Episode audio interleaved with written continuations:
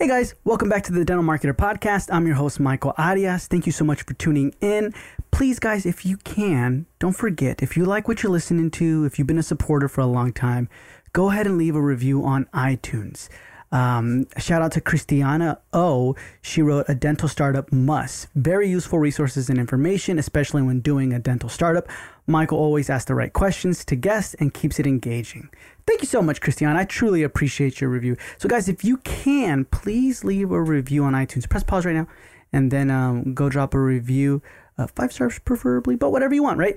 Uh, if you can leave a review, let me know how I'm doing. That way, it helps the podcast out. It helps me out a lot too. It helps me out a lot. So, guys, in this episode, I am speaking with Irene Iancu. So before I opened, I like hit the pavement. You know, it's during COVID, so everyone's kind of depressed and they just want a little bit of connection with another human.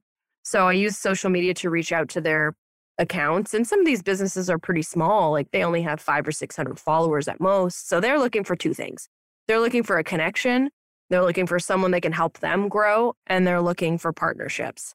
So I just started walking around buying gift certificates from all of the places near me.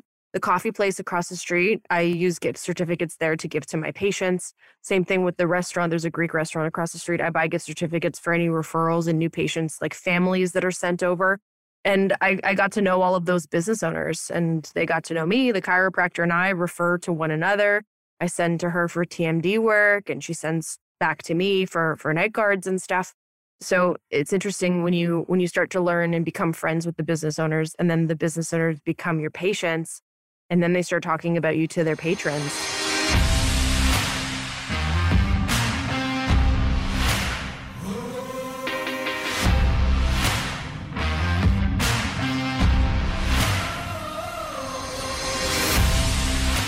Wonderful person, fantastic. You probably heard of her. You probably follow her on social media. This is a great episode. Uh, she lets us know about her past for a bit. She grew up in Romania, uh, played tennis for FSU, was about to get into law, but ended up changing trajectories or paths, obviously. And she has worked in many practices before, officially opening up her own practice. And she lets us know what were some great things she took away from the practices she worked at and what were some things she absolutely didn't like. And many of you may know her, like I said, or many of you may follow her on Instagram, or you probably bought one of her products, or you probably have heard her speak. She's a KOL in this industry. And she's a hygienist who owns a successful practice in Canada. So, guys, she's amazing, amazing person. Seriously. She gives us fantastic advice on making decisions and asking questions about ourselves. She talks about when working in a new practice, it's easy to look at the negative. So, we really have to strive to look at the positive. She's also currently attracting around 80 new patients a month, and she lets us know how she attracted new patients before opening her doors just from a weekly newsletter. It's very, very interesting.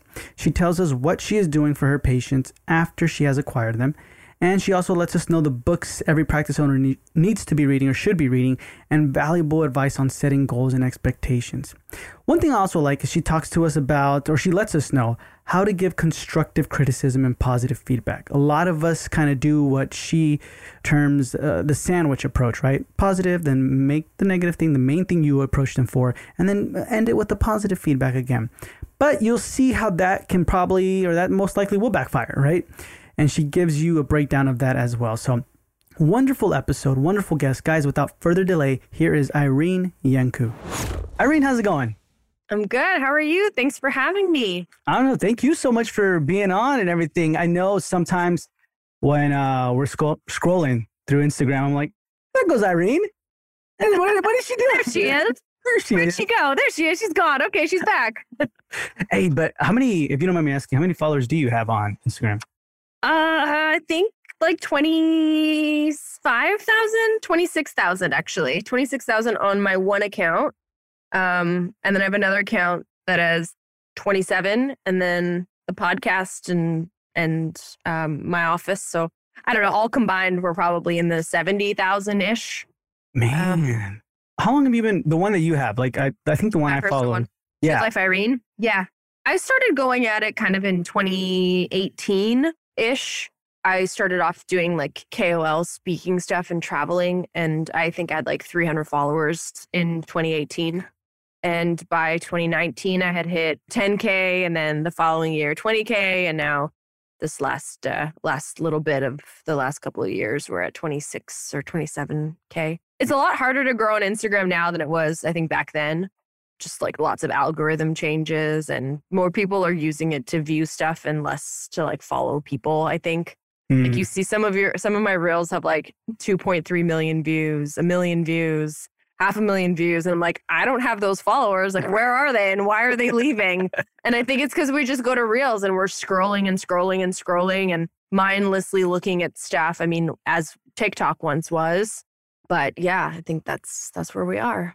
Are you on TikTok too or now? I am. I only have like 6,000 followers on TikTok. And I think that they're just, I think they're just like people that follow me on Instagram that are also on TikTok. So yeah. I post pretty much the same content, just kind of like zhuzhed a little. Um, but I'm yeah, not big in TikTok. You know why? There's like a huge difference between the content that does well on TikTok and the content that does well on Instagram.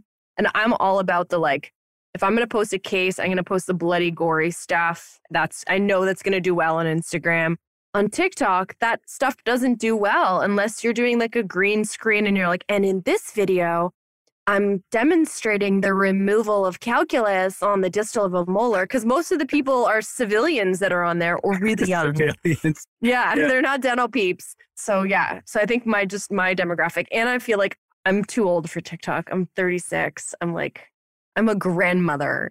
I could be a grandmother to some not even. TikTok. Oh come on, like legit legit there's like 11 year olds yeah i have kids seven eight year old kids that come to my office to see me and they want to film a tiktok with me. And i'm like really? Like what do i i don't do the dancing. I'm not part of the like i'll lip sync to something short and sweet but i can't like do the dance do you do the dances? I don't even have a tiktok See, you're winning yeah. at life. I'm winning yeah, like, yeah, right. Like you're what what you consider like, oh, we only have six thousand followers. I don't even think I have that on anything. Like, well, besides the podcast. But other than that, I mean, it's right. uh on our social media platforms. Yeah, we're not really.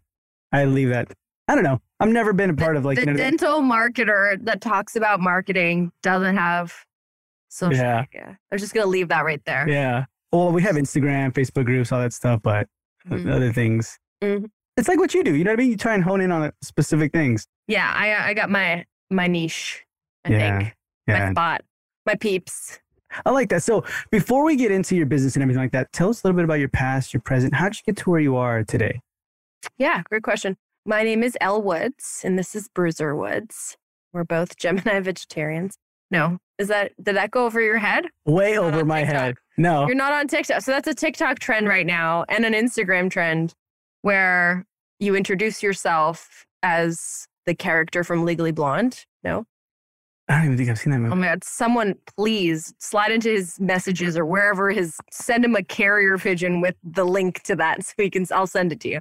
Okay. Uh, yeah, yeah, Okay. So I, I am a Canadian-based uh, dental hygienist. I grew up in Romania, so I'm an immigrant to this beautiful cold country. I started elementary school here, high school here, and then I moved to Florida for for college. I took political science at Florida State and I played tennis for FSU. So I had a scholarship, completely unrelated field. Um, decided that I didn't want to go into law. Long story. There was a boy involved whom is no longer part of the equation.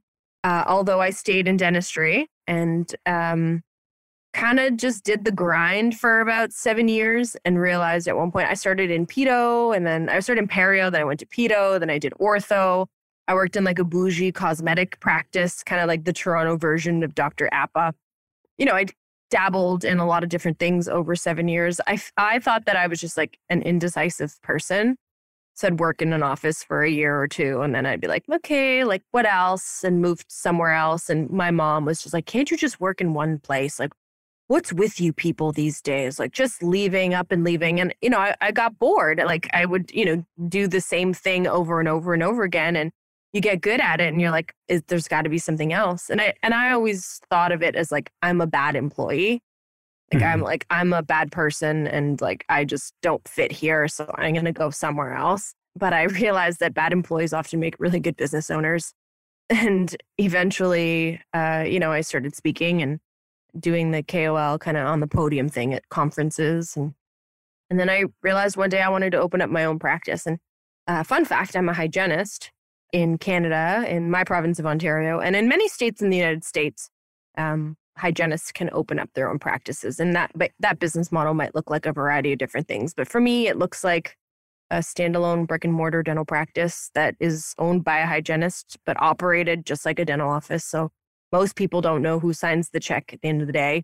And while I'm up here in my other my other office, you know, peeps are downstairs doing doing dentistry. So um so that kind of is the cliff notes. The Americans say cliff notes, the Canadians say Coles notes. We have like a different human that does our notes here. Uh, yeah, Cliff and Cole. I didn't know that. Cliff, wow. yeah. Okay. There you go. Tomato, tomato, potato, Yeah. potato. Yeah. Rewind a That's little the- bit. Yeah. You grew up in what? At what age did you come to, or did you get to Canada? I was in grade. Okay, so this is the tough part. In Romania, there's no kindergarten. So I Mm. was technically in kindergarten in Canada, but in grade one in Romania. So I skipped two grades in elementary school when I moved here. So I was technically six, and then I skipped grade one and I skipped grade two. I was a little wee human. Yeah. Okay. And then from that point on, you went to you said FSU. You played. Never ever once in your life were you like, I'm gonna go pro in tennis. I had two knee surgeries. Was Oh. that was the goal. That was the plan. That was kind of why I did political science because it's easier to it's easier to read books and stuff when you're on the road. I mean, there's a lot of travel involved in in playing college, especially Division One. So I took an easy route. I took the like, let's do something theoretical, and and um, I did want to go pro, and that just wasn't in the cards for me, unfortunately. Because the knee surgeries are. Yeah, that and like I wasn't good enough. Like I was really good and in comparison to most people, but there comes a point where there are two types of tennis players. They're like the grinders, we call them, the one that are just like playing for fees, like to get their travel paid for and their hotels paid for and maybe hmm. they make a little like money in the back of their pocket. And they never really break a hundred top world. So those are the grinders, the ones that are, you know, they're the best tennis player in their town or in their city um, but they're not the best tennis player in the world. And I was probably going to be one of those grinders. So you're on a plane every week, three times a week to just get to your next tournament, to pay for your next tournament. And I didn't want that even after recovery. I'm like, I don't know. Like, I feel like that's not in the cards. And then so from that point, what was kind of you were leaning more towards was law. Yeah, I was going to be a lawyer actually. And my my aunt and uncle are both lawyers in Chicago. And the summer that I came home from school, wrote the LSATs, got into law school. Um, and my aunt and uncle are like, "Why don't you come and hang out for the summer with us, and then you know decide you know what type of law you might like." My aunt is a she's a corporate litigator, mostly in mergers and acquisitions, and my uh, uncle did divorce law or like family law and focused on divorce. Mm-hmm. So I'd like go to work with them and hate their lives. I was like, what do you mean you're like battling to keep a child away from their mother and vice versa? And like, I, it, it wasn't quite like what you see on television, but glimpses of it were just as bad. And then my aunt worked on like pulling apart small businesses and big businesses and selling them off and talking about how to fire people and how to let them go and what severances they can negotiate. I'm like, this might sound super exciting to somebody, but for me as a human, that just didn't sound very sexy. Yeah. So I came home from Chicago and my mom's like, that's so great. Like, what, what do you want to do? And I'm like, not law. She's like, what? You're supposed to start in September. I'm like, not going. So I took a year, less than a year. I took Huh. Uh, September to January. Uh, in January, I decided to to start dental hygiene. I was dating a guy at the time who uh, was torn between medicine and dentistry, and uh, got into both, and then decided to choose dentistry for more of like the lifestyle aspect of it. Um, so I thought, okay, well, I'd have to do different prerequisites for for sciences. I had more of like an arts arts degree, Mhm. and um, I was stuck in dental hygiene after. And by stuck, I mean I chose to stay. But So when the practices that you worked at, um, hmm, what were some things like I guess that you took away where you're like, oh, when I open up my own place, if I ever do, what are some things you decided to take away that you have now? What are some things where you're like, I never ever want to run it like that? Like you, you yeah, suck. yeah. Um, and that's an interesting thing because I wrote an article and that was published in a dental magazine exactly with this of like the things that I took away from each office that I worked in, the good, bad, and the ugly. Um, so for example, in my perio office, my first my first job, his name is Dr. Marvin Budd. He's an interesting dude, like older gentleman, very stuck in his ways, wrapped his instruments in towels. Everything had to be in a certain place. He had photos of his setups. So every instrument was in this the same slot every time and every towel. Um, so I did that when I opened my own office. Every setup of every procedure has its own photo that's taken and it's put in our in our binder in our steri that's laminated. So if at any time we get a new person or a temp that's in and they're like, oh, what does doc need for, I don't know, a crown prep? Go to the crown prep section and there's a photo of what needs to be on that tray setup. What do what do a hygienist need for an SRP with local? There's a laminated sheet with what that setup looks like. So uh, there was a an interesting line that he used to say when you would ask a question, and he would say, "Is that a one person question or a two person question?" So that's like me going to you, Mike, and saying, "Hey, Mike, do you know where the scissors are?" and you're just like, yeah, top drawer. Like that's more of a one person question where it's like you you can open five drawers and figure out where the scissors are eventually. Like we know they're not in the freezer. We know they're probably not in the bathroom under the sink or behind the toilet. Like use your knowledge and insight and like that's more of a one person question. So I now do one person questions and two person questions in my office where people have to think about it before they ask someone else. Like, is there a resource that's being set up for you to already have this ask like in our binders or in our manuals. So Dr. Budd used to do that all the time. Ask something silly and he'd be like, one person question or two person? I'm like, yeah, probably a one person question. I'd like mutter to myself. And he used to do this thing where he would take us to the same restaurant and he had the same booth set up once a month for a team lunch. And we would talk about, you know, five things. Each person had to bring five things to the table that they wanted to talk about at this team meeting. And we would sit in the same Elvis booth and we all basically ordered the same thing he put his credit card down at the same time and back for our 2 p.m. patient. It was like clockwork. So he really taught me that systemization is important when running a practice. Yeah, that is yeah. systematization. Made me also realize right now, holy crap, I'm a one person question dude all the time. Like I ask my wife all the time, like, hey, where's this at? She's like, open your eyes. I don't know. Like, you know what I mean? And, oh, it's been there the whole time. Yeah. Yeah. I like that. I like Yeah. That. Yeah. What were some things, I guess, from that practice or other practices where you were you absolutely I mean, it almost even caused you to say like, I don't even want to be here anymore. Well, I mean, I think when when you work in a practice, the easy thing to do is to look at the negatives. It's like, oh, I don't get new instruments, or I don't get this, or I don't get that, or like this person does this and it irritates me. But we forget to look at the good. And it's one of those like grass is always greener things. So, you know, you end up leaving and you go somewhere else, and perhaps that problem is solved where you get new instruments but there's something else that's broken. So it's like, is it possible to have everything perfect all at the same time? And like Mark Costes is a good friend of mine. He's been on my podcast a few times. I've been on his, and you know he helped me through the startup. If anyone um, is in a startup business or looking to start up their practice, or just like you know work on keeping your overheads and stuff down, like he's he's a good guy to listen to. But he told me once, he's like, you can't fix everyone's problems all the time. You can try your best. You can make, put in as many checklists, as many systems in place, but you can't teach people to do these things if it's not programmed in their mind to have an ownership mindset.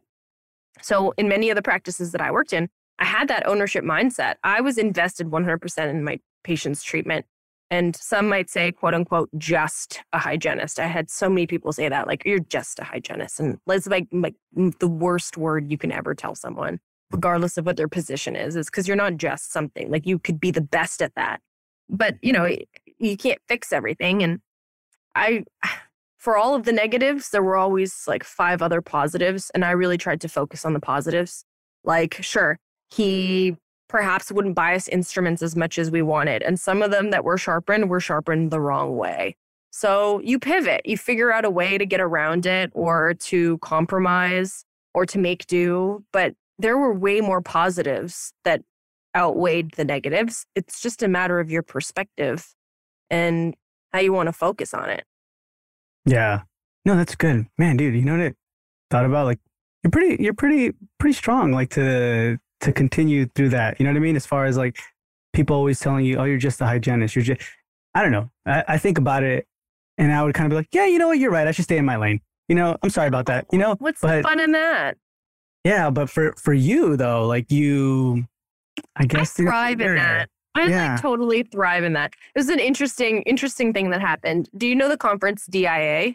Yes. dental inferences. So I spoke at DIA this past year, and my friend is an oral surgeon. His name is Jason. On Instagram, he goes by Bloody Tooth Guy.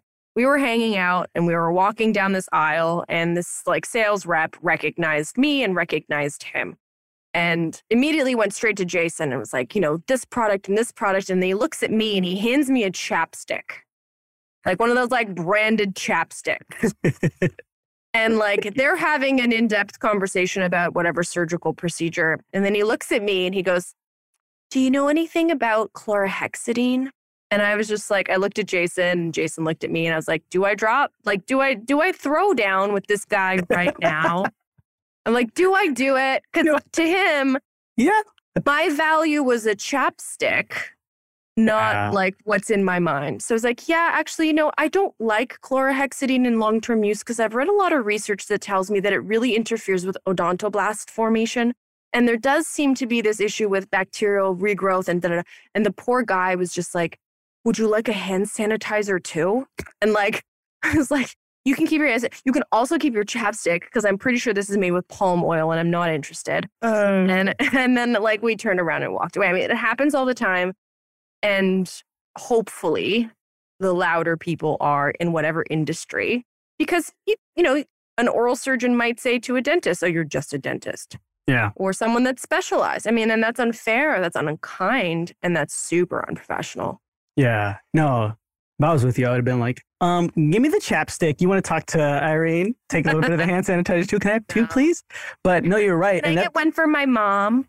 one for my mom, one for everybody. Yeah. I think that's um kind of is a really good point as well. I mean, I feel like you changed. I, I mean, there is some people here in the states, especially in California here, where a couple of hygienists do have their own practice. They run it right.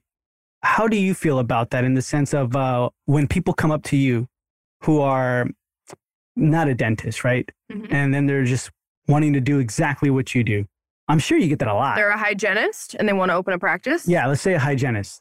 Sure. I mean, I get that every day, 10,000 times a day on my Instagram, and I consult on that. So I convert followers to clients because they want to open a practice. That's fine. I've got 10 things that you have to do before you can do it. And I work through it with them, and, you know, they pay a consulting fee because it took me years to figure this out. So I'm Mhm. not just going to like, I talk about it on the podcast, our podcast a lot, but um, you know, there's systems that you need to put into place before you can just like, you know, open a million dollar practice as a hygienist. Yeah. So I'm all for it. I mean, I think the more we do, the better. And also it increases jobs. Like, I don't know why dentists are all hung up on it. They're like, oh, well, you know, they're going to take our patients. There are billions of people in the world. There are more teeth than we can see. And there is enough space for all of us. There's literally a dental office right across the street from me that opened up after I opened up. And I give zero Fs that they are providing. What are they doing? I'm looking at their sign implants, braces, Invisalign veneers, removing wisdom teeth, dentures, whitening, crown and bridges, whatever, snoring appliances. They have that like listed on their window. One of those like generic photos of like this old dude and his dentures holding an apple. That is not my demographic. Those people that will go to that practice are completely different people that are going to come to my office that has no branding, that is just clean white lines and windows. Like there's no people holding an apple. They can have their people and we'll have our people. So I'm cool with that. And I've got two docs that come and work in my practice. I have a prosthodontist and a general dentist. And once a month, I have an oral surgeon that comes in that does implant placement and removal of wisdom teeth and bone grafting and direct and indirect sinus lifts. Like, like I'm giving those three people work. Mm-hmm. So, and those are your people. Those are the dental people. Those are your people that can't find work anywhere else.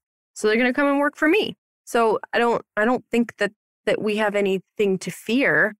Yeah. I think we just need to like get off our high horses and realize that there are more humans in the world that need help. Mm. Yeah. No, I like Does that a lot. matter who signs the check? No.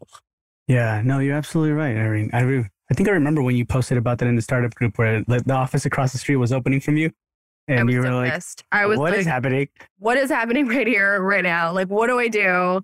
And most people were like, it happens all the time. Like, there are dental offices across the street. And sure, like it's a little bit of a low blow. I wouldn't do it to somebody. Like I wouldn't like open up across the street from someone, but who cares?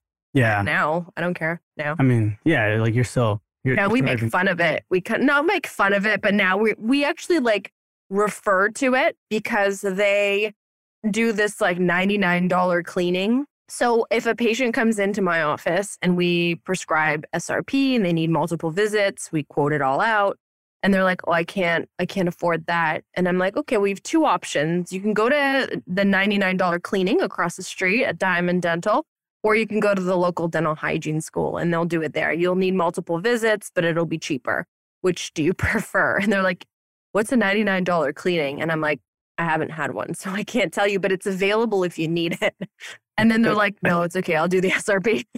the people across the street, they're like, we get the most referrals from the dental office right across our street. They probably love it, but I'm like giving them all of the like ODSP patients and like the disability patients that come in with like government subsidized insurance that like don't want to do or can't afford what we say. Yeah. Just send yeah. them over there. That's, that's funny. Can we jump into your business a little bit right now? Like the numbers? Sure. Okay. Yeah. So did you get a loan or no? I did. I got a loan from uh, RBC, um, Royal Bank Dominion Security, I guess it's called, from the Division of Healthcare. Um, I saved my own injection of about 200K over the course of two and a half years. So the the problem is my business model is very different than the business model of a dentist because when you put that plan together, it doesn't show me as the highest grossing provider in the practice because the hygienists can only bill. I mean, we get capped out. I get capped out some days at four grand a day, and that's a good day for hygiene. Mm-hmm. But I do a lot of crazy procedures and stuff, so that's that's the problem.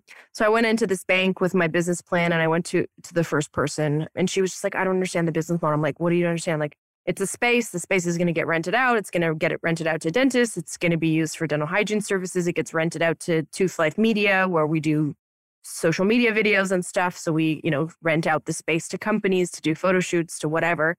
Um, and she was just like, I don't understand this business. Like she just like, my underwriters are not going to like this. And I'm like, it's your job to describe it to your underwriters to make them like it. And she's like, I don't think that I can do this deal. So I was like, okay, fine. So I took my business plan to somebody else who luckily was like a young dude who had social media, had LinkedIn, basically just Googled me and was like, okay, now I totally get what you're trying to do.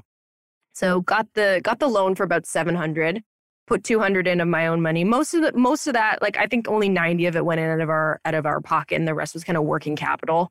So we kept that in and then the pandemic hit. So we opened during the pandemic. We were supposed to open before, but we had a lot of delays because of COVID. So like, you know, the the magical thing that was happening in China that nobody really knew about. The reality is there's such a such a kind of butterfly effect that you know, the parts that are made for my German chairs, some of those parts come from places in Asia that were hit by COVID before everybody else. So, like factories that we ordered from, things that were uh, out of stock or that were on back order were because of this like inventory and supply issue. Mhm. So, um, that's the the money part of it. Yeah, we got a loan.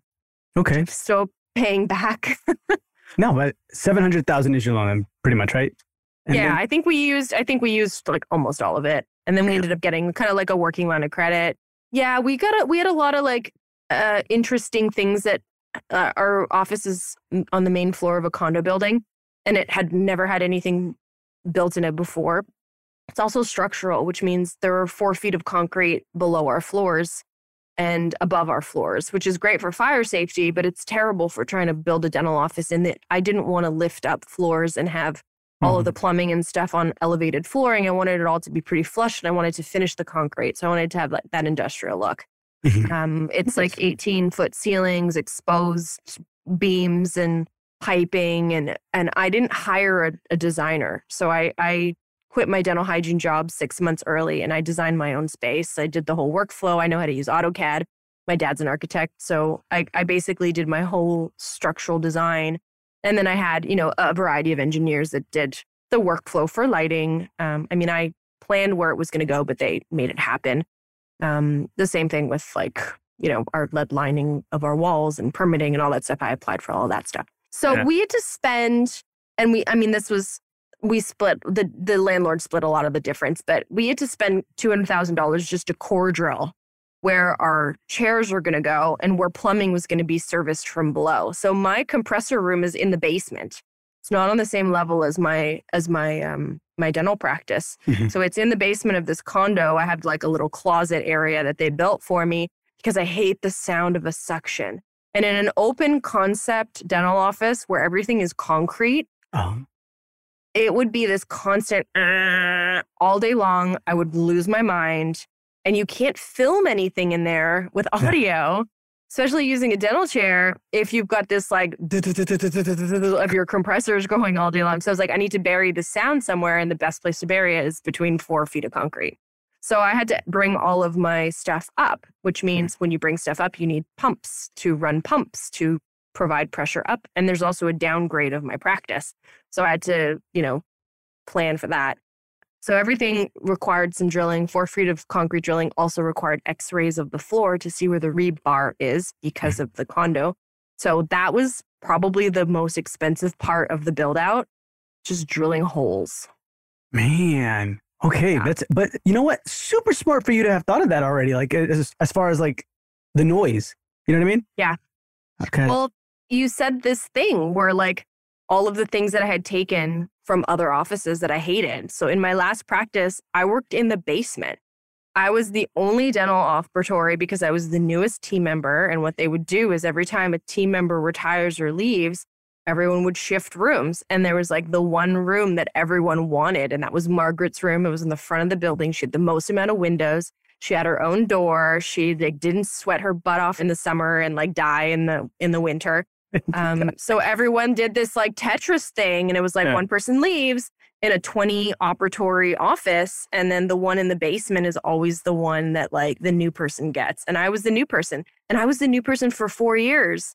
And I worked in this basement right next to the compressor room, and my chair was shitty, and my uh, cords were all over the floor. I chipped my front tooth because of my foot got stuck in the delivery system, and I fell face first into the floor and chip my anterior central. So it was like all of these things. So when I was doing my business plan, these were the things that I thought of. What do I want? I want silence. I want windows. I want natural light. I don't want to hear noise and I don't want any cords touching the floor. So all of my delivery systems are this like continental European style because I don't want anything touching the floor. Even my cabinets are not touching the floor. Like everything is elevated off the ground. man.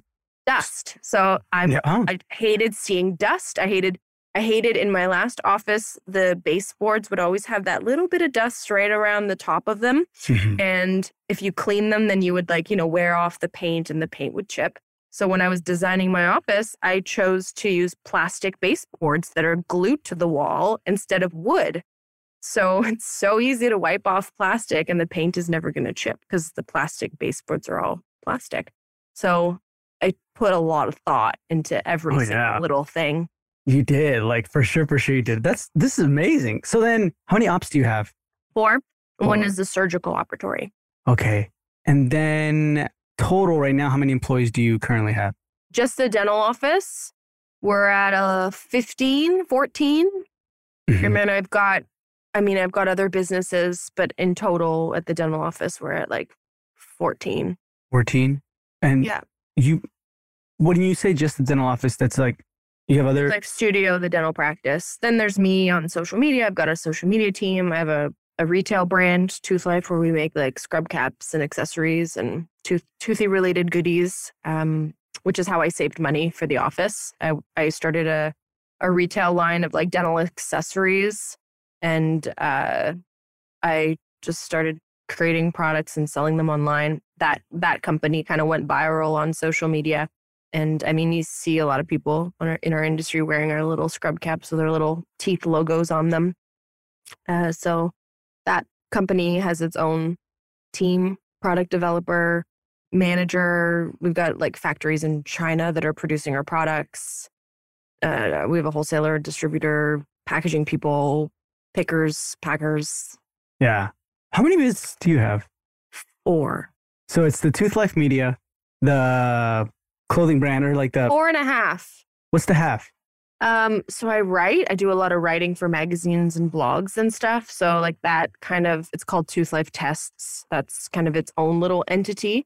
So that is another kind of side where I work with content creators and editors that help me publish magazines and stuff. Gotcha. So it's the publishing magazines, practice, Toothlife Media, Toothlife itself, and then I mean me, Toothlife Irene, and the podcast. And podcast is monetized, sponsored. Yeah, and all this stuff. Man, good job, man. You're like really making it. You would think like, okay, once I hit like two billion, I'd stop, but you haven't. So I don't know. I'm not at two billion yet. Not even close. You're like, I'm at 1.7, Michael. Yeah, but no. We no, did, that- at one point, we did our office in our first, I guess it's only been a year and a half, but in our first year and a half, I have 1,230 new patients. I got 900 new patients in the first 12 months, um, just using like certain media techniques. And like we broke a million bucks in production, which for most offices that are established is good. But I did that with with two operatories because I started only with two ops because I panicked. yeah. And the third op went in. And so I think that we did well. Yeah. So talk to me a little bit more about that. Like, what were you doing for marketing and advertising? Yeah. So before, and that I I have a whole lecture on this. Um, Everyone wanted to know, like, how do I get 80 new patients a month that is like still going strong? I really got to tune into my community. So, like, tried to figure out where are new patients coming from, why. And of course, COVID is making everyone stay really close to home. People were walking to their dental offices instead of like doing it closer to work. People are working from home, their kids are staying home. So they want to be home. So my office is in a very nice community. It's like a little neighborhood, not far from the beaches um, in Toronto, which is like the only stretch of kind of waterfront that we have. It's in the middle of the beaches and it's in the middle of like between the beaches and Greektown. So there's very young demographic that lives in the neighborhood. They have lots of kids and uh, lots of little businesses, like little pop up businesses, coffee shops, florists. There's like a um, a place that does alterations down the street where they fix like the zippers of your coats and the soles of your shoes and Hmm. those sort of things. There's like a local pizza spot called Blue Ribbon. There's a restaurant. There's, you know, all of these little businesses, a Greek place that they're business owners too, but they're also humans and they also have teeth. So before I opened, I like hit the pavement. You know, it's during COVID. So everyone's kind of depressed and they just want a little bit of connection with another human. So I use social media to reach out to their accounts. And some of these businesses are pretty small, like they only have five or 600 followers at most. So they're looking for two things they're looking for a connection, they're looking for someone that can help them grow, and they're looking for partnerships. So I just started walking around buying gift certificates from all of the places near me. The coffee place across the street, I use gift certificates there to give to my patients. Same thing with the restaurant. There's a Greek restaurant across the street. I buy gift certificates for any referrals and new patients, like families that are sent over. And I, I got to know all of those business owners and they got to know me. The chiropractor and I refer to one another. I send to her for TMD work and she sends back to me for, for night guards and stuff. So it's interesting when you when you start to learn and become friends with the business owners and then the business owners become your patients and then they start talking about you to their patrons. Um, because I talk about the other businesses to my patrons too. I'm like, oh, have you had, you know, the Greek souvlaki from Zante across the street? And oh my gosh, I love the the caramel macchiato that Electra across the street from from Morning Parade makes. And it becomes part of the conversation. I also live in my neighborhood. Like I don't live far from here. I play tennis at the tennis club down the street. Got a lot of patients that go there. And some people hate that. Like some people want like 7 Mhm. degrees of separation between them and their their patients and their communities. But I mean, I have an office space in the condo building right above where a lot of my patients live. So I converted local business owners to patients and then I converted their patrons to my patients very quickly. And I started collecting emails right away. I mean, I put up temporary signage that was quite provocative. It was an, a drawing that a, a former student of mine made of me. I teach at a dental hygiene school, and she's a graphic artist, graphic designer before she became a dental hygienist. So she drew this like dental superhero artwork. Um, it's actually like on the wall behind me over there. It's like a blonde superhero uh, with a lab coat open, and beneath it is this like Superman esque bodysuit with an S with a tooth on it. So she drew that, and I was like, you know, that sat on the corner of my desk for probably three years. And I thought about it, like, what am I going to put on the corner of this street to get new patients? Because as soon as you gain occupancy, your rent starts. Like I had three mm. months of fixturing. I was already two months behind and I had rent to pay and I had my bills, my my distributors to pay back and equipment. So mm. I did that. I put a provocative piece of art on the corner of the street and started collecting emails and phone numbers, sending out a newsletter. I send out a weekly newsletter to all of our patients. And the weekly newsletter is like not really dental related. It's kind of more about me. Mm-hmm. I follow this guy named Neville, and he sends out a newsletter every Friday called The Stupid Newsletter. Stupid is S T U P I D in like with dots between each letter, and the S stands for something and the U stands for something. So mm-hmm. I have the tooth newsletter and T O O T H. And it's like one of them is like a recipe, like something that I tried a recipe to make, and I take a photo of it. And it's like an Instagram versus a reality recipe. So it's like I tried to make this like butternut squash looking linguine thing with some shrimp, and the Instagram looked beautiful. And then I made it just look like a dog threw up in a butternut squash. But I posted it into my newsletter, and then yeah. the patients come in and they're like, "I really, I really like that butternut squash. I tried it. mine, mine looked the same, but it was delicious." So you know, you really, I really got to know the people that are in my my neighborhood. Yeah, you sent out a weekly newsletter every week yeah. There's no, and I think that's what I really like about what you, what you're talking about is because like, was there any thought to it where it's like, oh, I got to send it out on Monday at 10 a.m. for the algorithm or for everybody to open up, and then we got to talk yeah. about this, and the PS has to. Was it any of that or not? Uh, yeah, I mean, I use I I am familiar with um, email marketing because of Toothlife. So we use Klaviyo for our our email campaigns. Uh, I set most of them up in Canva, and then some parts of it are from Klaviyo, but they're integrated with Shopify. Um, so yeah, there is some strategy behind it. I know what my open rates are and click rates are, and I, I want to make sure that I'm sending them at the right time. If I send it on Sunday at 3 p.m., I'm not going to get really great click rates for patients. But if I send it Sunday night and they open it Monday morning, then those are a little bit better. I send mine on Thursdays. Like, I don't know, Thursdays is just a good day for me. I think I started with that, but I send it Thursday afternoon, and then most of the clicks come from Thursday night or Friday mornings. Mm-hmm. Uh, but it also reminds people to book appointments, and it's not like aggressive. Yeah. Like we don't do phone calls at our office. Our office is completely paperless. So there's no like Susan from Tooth Life Studio just calling to remind you about your three month maintenance appointment. You're overdue for that billing. Like that doesn't happen in our office ever. We do text and we do email and I'm only going to call you if you haven't paid a balance in a long time. But like there's no, it's not analog anymore. It's very digital. And I think I like that because it weeds out the patients that we don't want. Yeah. We don't want the ones that are like, I'm going to come in 15 minutes early to fill out my forms. No, we're going to send you a link. You're going to fill it out at home. And by the time you come in, we're putting you right in the chair. There's no waiting. Like we're, we're on the ball. Yeah. That's good, man. Throughout this process, Irene, what's been some of the, I guess, from the process of like you opening up till right now, uh, for the practice specifically, what's been some of the best companies you've worked with and some of the worst companies? Ironically, the best company, one of the best companies has also been one of the worst companies all at the same time. Every company, when you're new, wants to give you everything. It's like when you sign up for a new phone provider, they're like, you want a new iPhone 13 Pro Max? I'll give it to you at zero dollars. You want a $15 credit on that long distance? I'll give that to you for free for nine months. You want your firstborn child to like go to college, to go to Harvard? I'll get them in. Like they'll do, I'll buy out your contract from Fido so that you can join us at TELUS. Like they'll they'll do anything for you to acquire a new customer. But what are you doing for your customers after you've acquired them? That is the part hmm. that is driving me nuts. So, one of the best companies that I got to work with was Patterson. Patterson helped me set up my office. They helped me put together plans and talk about equipment.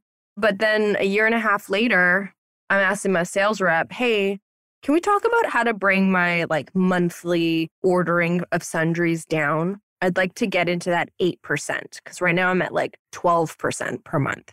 Can we talk about how to do that? And it's like crickets. It's like, I'll, I'll sell you something, but I, I don't really have time to tell you how to save money.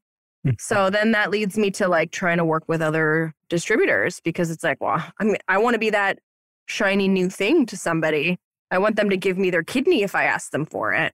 That is what ends up happening. So some of the best companies at the beginning turn out to be ish at the end. Yeah. Like my vinyl guys, I did some vinyl work on my windows, $8,000 worth of vinyl work. A year and a half later, certain areas are peeling, they're bubbling, they drive me nuts. No one else notices it but me, of course. And it's like, hey, can we get someone to come and fix this? Can we get someone to come and fix this? It's like, no. My LED lights in my office started to flicker. It means the transformer's out. I can replace my own transformer. Just tell me where the hell you put it. Electrician's like nowhere to be found. So it's like it's the follow up stuff that drives you crazy. Um, yeah. So everyone's great, but also everyone has their moments of terrible. Oh yeah, oh, that's super good advice, Irene. Like, what are they yeah. doing for their customers after they I acquire them? Knowing, knowing now, like those would be the questions that I would ask when I build my next office. Is okay, great. So you're offering me everything now on a silver platter, but what happens in two years from now when something breaks down? What's the turnaround time of getting it repaired? Like that, those will be the tough questions that will make me choose a different distributor, contractor, whatever supplier on my next go. Yeah, man. Okay. So one of the last questions I want to ask you is throughout this process, I guess from like the moment you let's talk about from the moment you started Toothlife, anything Toothlife, right? Moment you thought about it till today, what's been some of the biggest uh, struggles or fails or pitfalls? I think the team part is always the hardest part. Managing people is something that we're not taught. Uh, we're definitely not taught in dental hygiene school, and I think in dental school there's even a maybe a fraction, a tenth more information that's shared. But the reality is, you don't learn any of the stuff on how to manage people, HR, contract negotiations.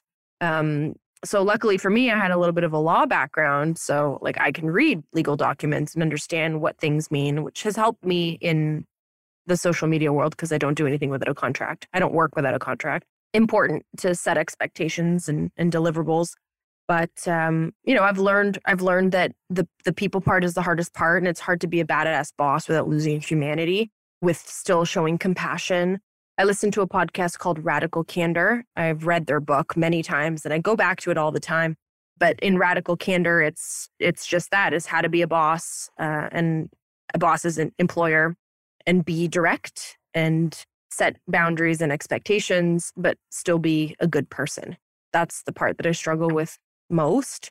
You know, I read a lot of books, like The First 90 Days is mm-hmm. a book that I think every business owner should read, and you should read it before you become a business owner. Setting goals and expectations. I didn't do that at the beginning. Uh, those were hard truths to face when, you know, you end up being a year and a half in and you never really had a target. So it's like you don't know what's good and what's bad. And own self doubt if I leave it with anything, is that regardless of your age or your experience, I consider myself to be relatively new to business, but not young. You will always doubt yourself. It's just a matter of what you do with that doubt. Do you accept it or do you prove it wrong? And I am one that I prove my own doubt wrong, where I'll wake up in the morning and I had this conversation with my podcast co host, Katrina, yesterday on our episode. And you go through these phases of like, you know, you wake up and you know your speaking gig is on Thursday. So Monday you wake up and you're so excited. And Tuesday you start feeling that like nervousness in the pit of your stomach. Now Wednesday you can't sleep on Tuesday night and you wake up in the morning and you're deciding to change all of your slides around because your presentation sucks. No one's going to see you. They're going to hate you. They're going to leave a negative review. And then Thursday comes and you're frantically panicking to finish the spelling errors that you think you have, but you don't. So you're running every slide through Grammarly. And then you get on that stage and it's like nothing happened. Like the words somehow just come. All of the little things that you remembered from that one piece of scientific research you read for five minutes last night somehow is still in your brain. It's magical. It's marvelous. Everyone's happy. You get a five star review and then you rinse and repeat. The same thing happens in business ownership. Did I hire the wrong person? Did I make the wrong decision? Did I spend the money in the wrong spot? Should I have bought the CEREC system before I bought my mill system or my print or whatever it is? You're always going to make the wrong mistake and you're always going to feel like you're not doing it right. But what do you do with that information? Most of the time, we sit with it and we dwell. But what we should be doing is channeling it to prove it right. Look and research and speak to people and see if they're doing the same thing. And if they are, then it means you're on the right track. Yeah. Man, that's really, really good about the uh, all of it. self doubt and everything. Really quick. about the all of it. I know, yeah, about the all of it because set goals and expectations. Obviously, you want to have a target. Own self doubt. I mean, that that's.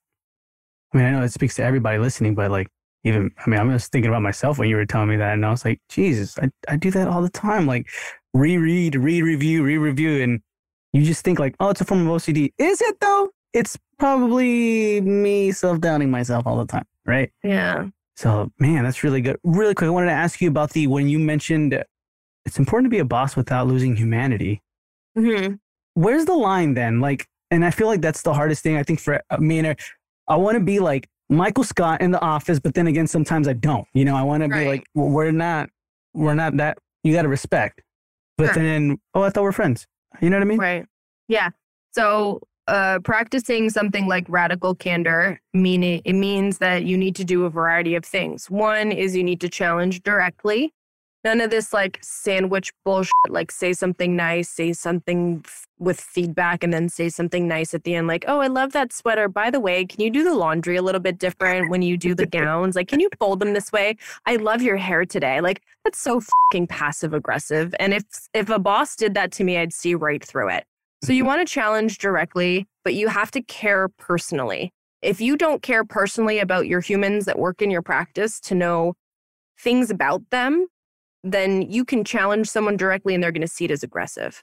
So I write handwritten notes and cards and I say thank you. And I don't couple that with any negative feedback. You want to keep your feedbacks separate positive feedback for positive feedback and negative feedback for negative feedback. Think about when you have a meeting with someone and you want to discuss like all of the things that they're doing wrong.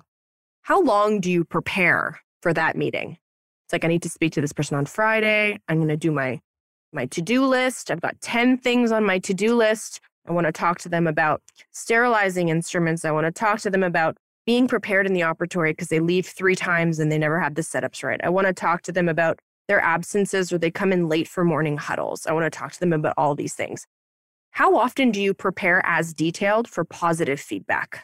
Do you put a list together to tell your team members the 10 things that they did right over the last two weeks? I'm going to put a list together and tell my team that, like, I'm very impressed on how efficient they have been at bringing patients in, not letting them wait in the waiting room. I am super impressed at my x rays these days. Our full mouth series, I haven't seen one cut off apices. I am super impressed at how neat and tidy our sterilization area is in the middle of the day.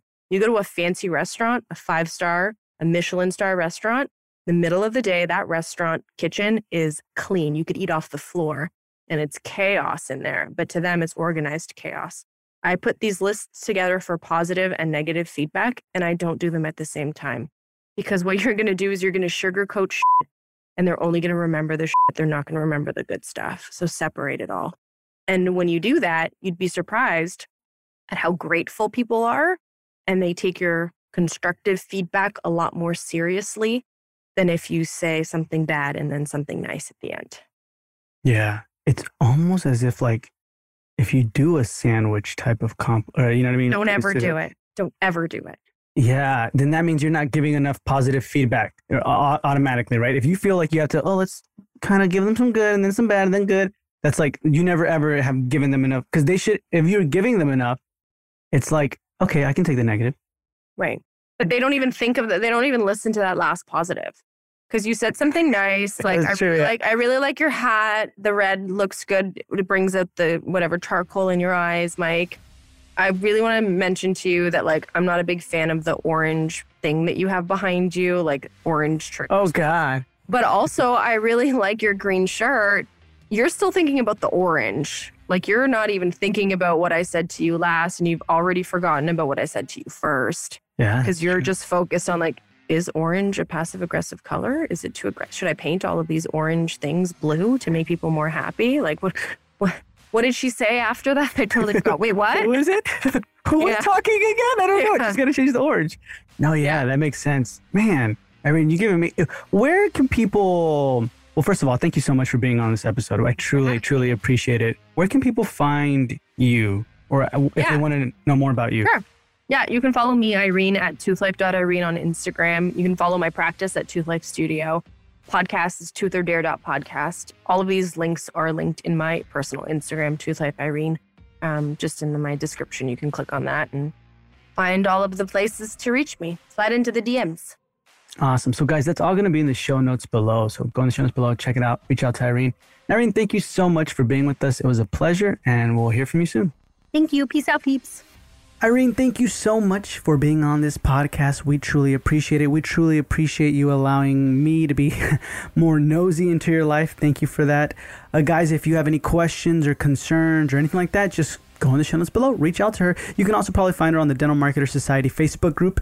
It's the Facebook group for this podcast. It's free, guys. And in there, we talk a whole lot more about the podcast episodes that you're listening to, about the guests, and, and so much more. So go do that. And please, don't forget, if you like what you're listening to, do me a humongous favor.